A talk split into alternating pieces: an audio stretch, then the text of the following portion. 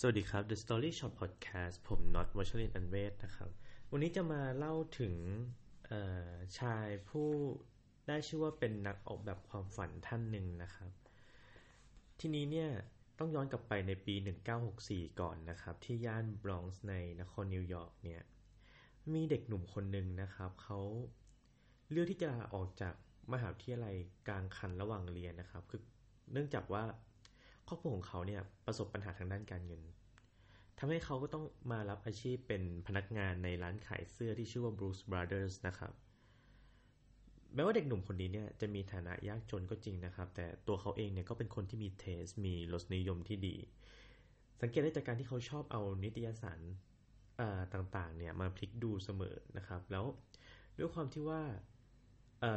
เด็กหนุ่มคนนี้เนี่ยเขาเป็นคนช่างสังเกตนะครับ ก็เลยทำให้เขาเริ่มมองเห็นว่า บรรดาลูกค้าผู้มีอันจะกินเนี่ยนะครับที่เดินเข้ามาในร้านที่เขาทำงานเนี่ยร้าน Bruce Brothers เนี่ยครับเขามีสไตล์การแต่งตัวยังไง เขาชอบแต่งตัวยังไง แล้ว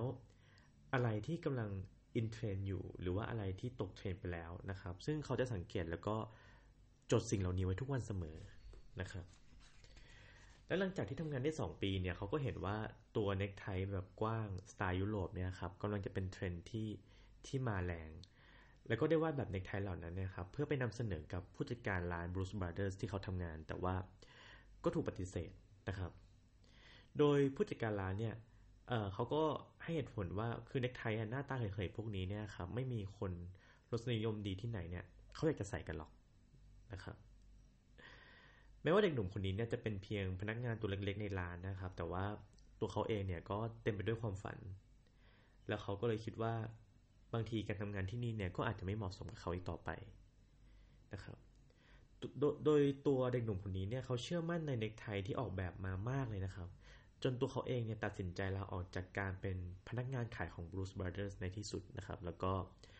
ตั้งบริษัทของตัวเองขึ้นมา ซึ่งแน่นอนก็คงไม่ใช่เป็นบริษัทที่ใหญ่อะไรนะครับ ก็จะมีแค่โต๊ะแล้วก็จักรเก่าๆหนึ่งตัวนะครับ เขาได้เริ่มต้นซื้อเศษผ้าราคาไม่แพง แต่ว่ามีลวดลายแบบที่ต้องการมา ตัดเย็บเป็นเน็กไทตามแบบที่เขาวาดไว้นะครับ แล้วก็นำไปฝากขายที่ร้านค้าแห่งหนึ่งในเมือง อยู่มาวันหนึ่งเนี่ยครับไบเออร์ของเนเมนมาคัสเนี่ยเขาก็มาเห็นเน็กไทของชายหนุ่มคนนี้นะครับ แล้วก็ชอบใจมาก ก็เลยสั่งซื้อไปทีเดียว 100 โหลเลยนะครับ แล้วก็เมื่อได้มีโอกาสไปวางขายในห้างดังเนี่ย คำสั่งซื้อก็เข้ามาเยอะมากๆเลยนะครับ เด็กหนุ่มรับออเดอร์ทั้งหมดเนี่ยนะครับ ทั้งๆทที่รู้ว่าอาจจะทำให้ส่งส่งให้ไม่ทันนะครับ ผมแต่ว่าตัวเขาเองก็ทุ่มเทแบบสุดชีวิตเลยนะครับ ยอมอดหลับอดนอน หามลุงหามค่ำเนี่ยเพื่อที่ว่าจะได้จับโอกาสขายของในห้างนี้ให้ได้นะครับ เมื่อมีคำสั่งซื้อวิ่งมาเนี่ย ตัวเขาเองก็ไม่เคยมีคำปฏิเสธเลยนะครับ ไม่มี ออกจากปากเด็กหนุ่มคนนี้เลยแม้แต่ครั้งเดียว เขายอมทำทุกอย่างครับ เพื่อที่จะส่งของให้ลูกค้าทุกคนให้ได้นะครับ ไม่กี่ปีถัดมาหลังจากที่เน็กไทของเขาเนี่ยเป็นที่รู้จักในตลาดเป็นอย่างดีแล้วนะครับ เขาก็เริ่มขยายกิจการเนี่ยมาสู่การขายเสื้อผ้านะครับ โดยเริ่มต้นจากเสื้อผ้าผู้ชายแล้วก็ค่อยขยายไปทำเสื้อผ้าของผู้หญิง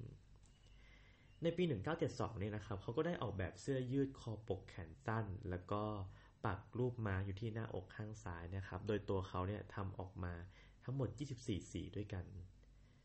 ซึ่งเสื้อตัวนี้เนี่ยนะครับ ก็เป็นจุดเริ่มต้นของอาณาจักรเสื้อผ้า ขนาดใหญ่มาก ๆ ที่มีสาขาอยู่ทั่วโลกเลยทีเดียวนะครับ ซึ่งหลาย ๆ ท่านก็น่าจะคุ้นๆลักษณะของเสื้อยี่ห้อนี้เป็นอย่างดีนะครับผม เสื้อตัวนี้เป็นที่รู้จักกันในนามว่าเสื้อโปโล ซึ่งก็ยังคงขายมาจนถึงทุกวันนี้นั่นเอง เด็กหนุ่มคนนี้เนี่ยนะครับมีชื่อว่า Ralph Lauren นะครับ ซึ่งปัจจุบันเนี่ยบริษัทของเขามีร้านค้า ภายใต้แบรนด์ Ralph Lauren กระจายอยู่ในเมืองสำคัญต่างๆ ทั่วโลกเนี่ยครับ แล้วก็ทำรายได้มากกว่า 6,000 ล้านเหรียญต่อปี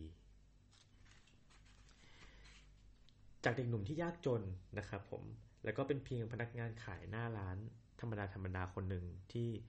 ตามเทรนด์อยู่ในแต่ละวันตามตามเทรนด์เสื้อผ้าอยู่ในแต่ละวันนะครับ จนทำให้วันนี้เนี่ยลาฟลอเรนนะครับมีทรัพย์สินกว่า 240,000 ล้านบาทนะครับ แล้วก็เป็นหนึ่งใน 100 บุคคลที่ร่ำรวยที่สุดในอเมริกาเลยทีเดียว เมื่อมีคนถามถึงความลับความสำเร็จของ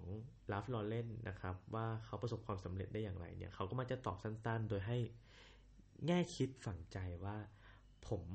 ไม่ได้ออกแบบเสื้อผ้านะครับ แต่ว่า ผมออกแบบความฝันต่างหากและนี่คือ The Story Shop Podcast แล้วพบกันใหม่ใน EP หน้า สวัสดีครับ